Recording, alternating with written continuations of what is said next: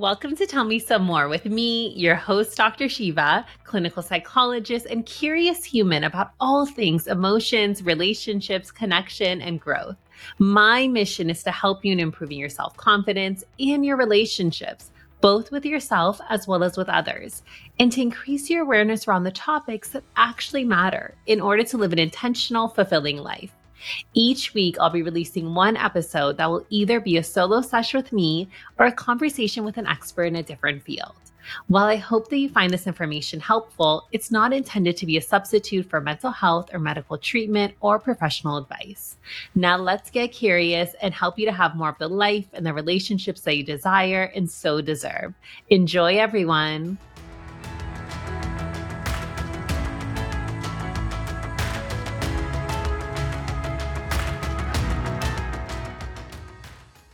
Hi, everyone. Welcome back to Tell Me Some More with Dr. Sheva. I hope you all are doing well. During today's episode, we're going to be focusing on three ways, really important ways to improve your self confidence. So, a quick overview of what self confidence is. So, I really think about self confidence in our belief in ourselves, our abilities, our talents, our skills, uh, in general, as well as our belief to be able to cope with different stressors, different challenges that we experience within our life, at work, within our relationships. And there are many different ways to improve our self confidence, but I think one of the most important ways to do so is really to tune into your thoughts. Ask yourself, what are the stories that go through my mind? How do I speak to myself? You know, that inner voice that we all have, right? You're in a situation that maybe is a little anxiety provoking, or you're experiencing more stress or you're join or you're getting into a new relationship pay attention to the thoughts that are going through your mind. That can be one really easy way to really take inventory of your own self-confidence. And i want to encourage you to really challenge the thoughts that aren't accurate that don't serve you that are getting in the way of your self-confidence so I oftentimes will say, you know, tune into the stories that you have about yourself. We all have a story that is pretty consistent about who we are, about our abilities, about what makes us us, about what we're able to take on, what we're able to navigate through. And so, who is that for you, right? So, who shows up when you think of that story, when you're playing that story through your mind? And is it accurate? Is it based on evidence? So, a lot of times, based on experiences that we've had, maybe in our childhood, maybe they've been bullying experiences, maybe we've been in more unhelpful or negative relationships, we typically may leave those experiences and take on and really personalize the me- personalized meanings as to what those experiences mean about us, right? So maybe you experience a negative outcome and then you personalize it. You think to yourself, well, that situation must have happened because I am XYZ. Fill it in with whatever negative or unhelpful belief. And a lot of times we don't really think about how those experiences then accumulate, right? So then we go from another experience. We haven't processed that first one, we go to another one, and then we've taken on on this again new negative belief. And so you really want to tune in and really see where did the story start from as to who you are if it isn't accurate and is there evidence to support it. So what is the evidence to support this belief or the story that you have? What is the evidence against it?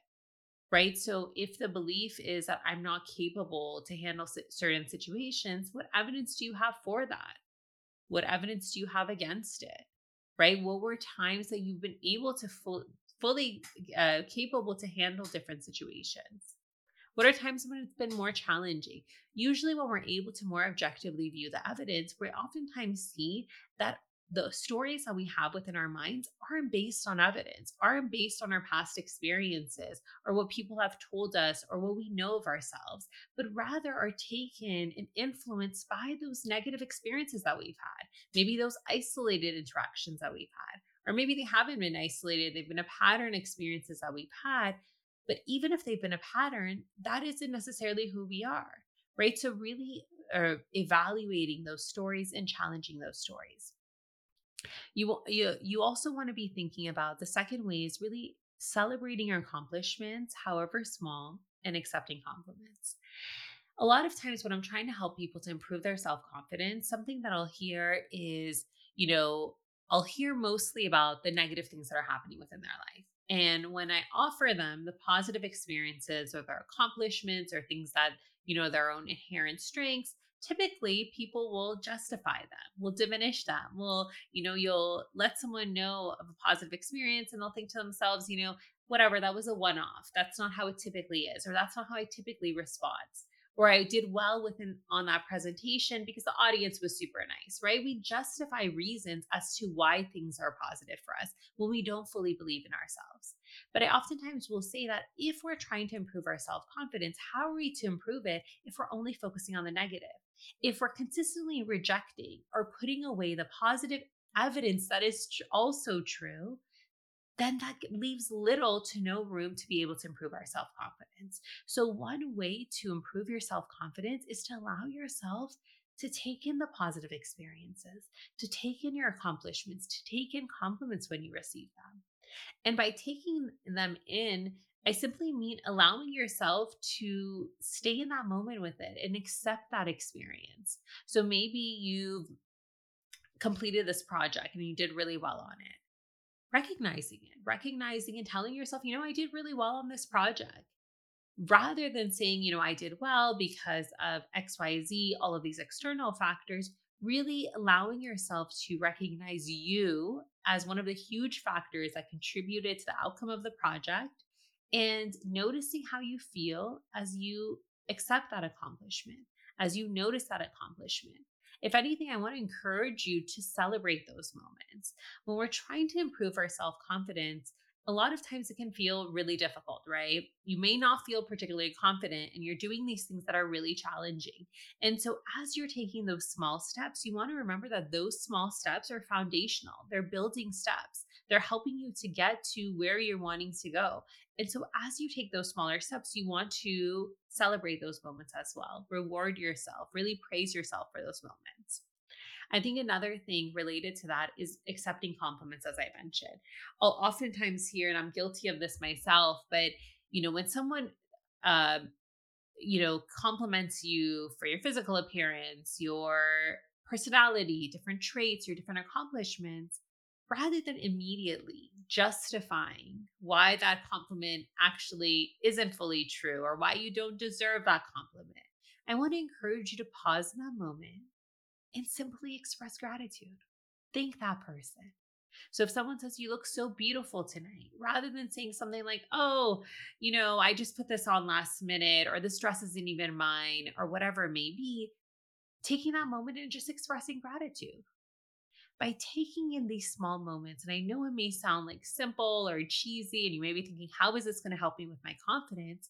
But it's these small moments, it's this information that we regularly consume and take in that actually goes a long way to support us in our confidence, right? So over time, if we allow ourselves to be positively impacted by what is true about us, what other people in the world inform us as to who we are, as to how we're contributing or how we present or whatever it may be, that's when we're able to then start changing how we're viewing ourselves, right? That's when we'll be able to take in all of that information.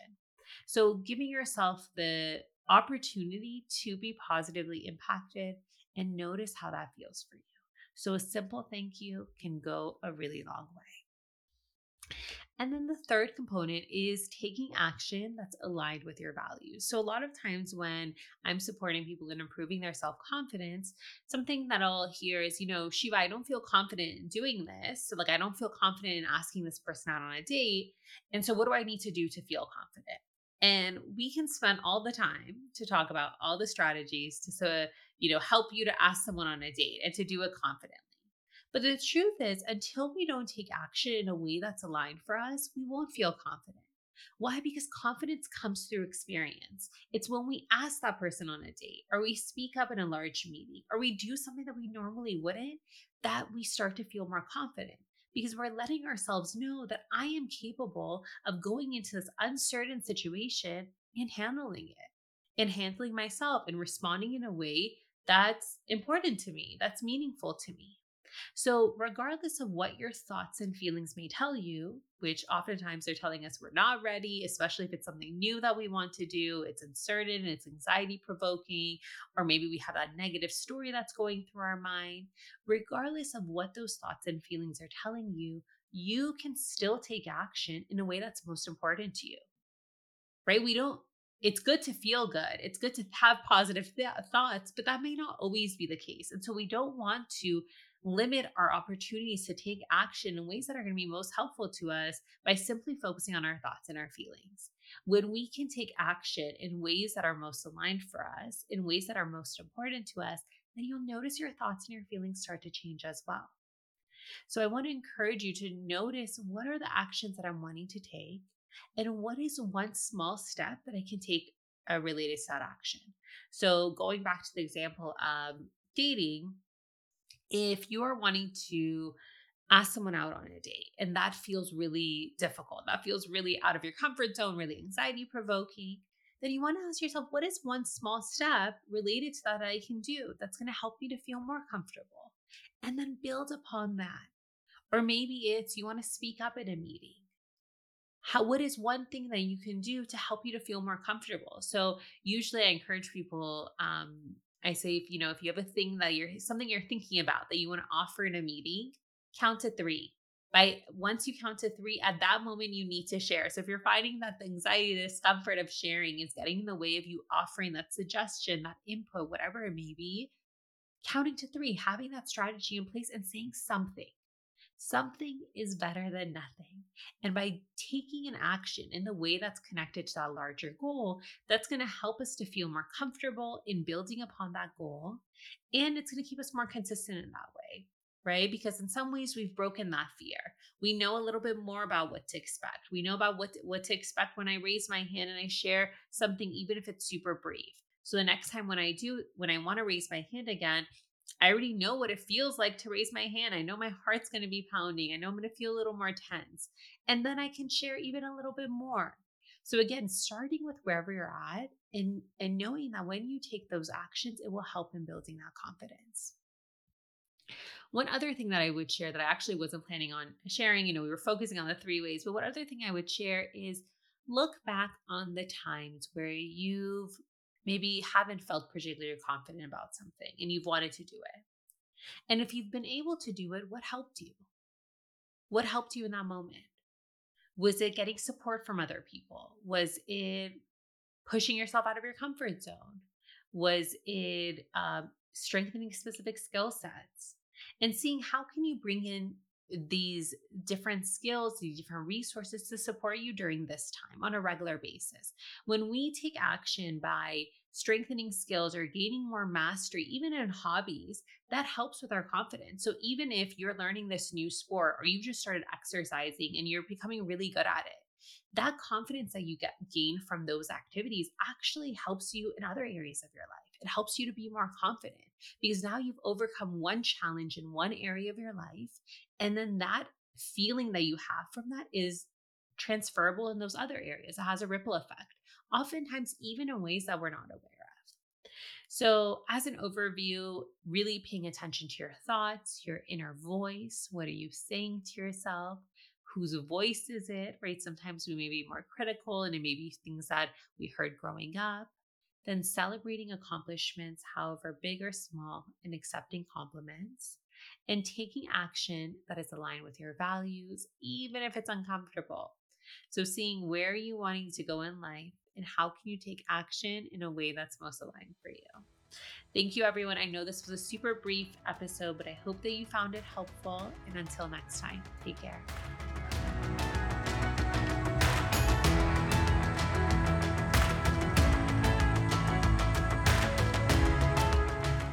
Thanks so much for tuning in to Tell Me Some More with Dr. Sheva. I hope you enjoyed today's episode. If you're enjoying the podcast, it would mean a lot to me if you would subscribe, share, and write me a five star review on iTunes so that we can build this wonderful community and support others in living fulfilling lives. Just a reminder that this podcast and the information shared is solely for informational, educational, and entertainment purposes. It's not meant to be a substitute for mental health or medical treatment or advice. If you're looking for additional support in your journey, please seek out a qualified professional. Until next time, everyone, talk soon.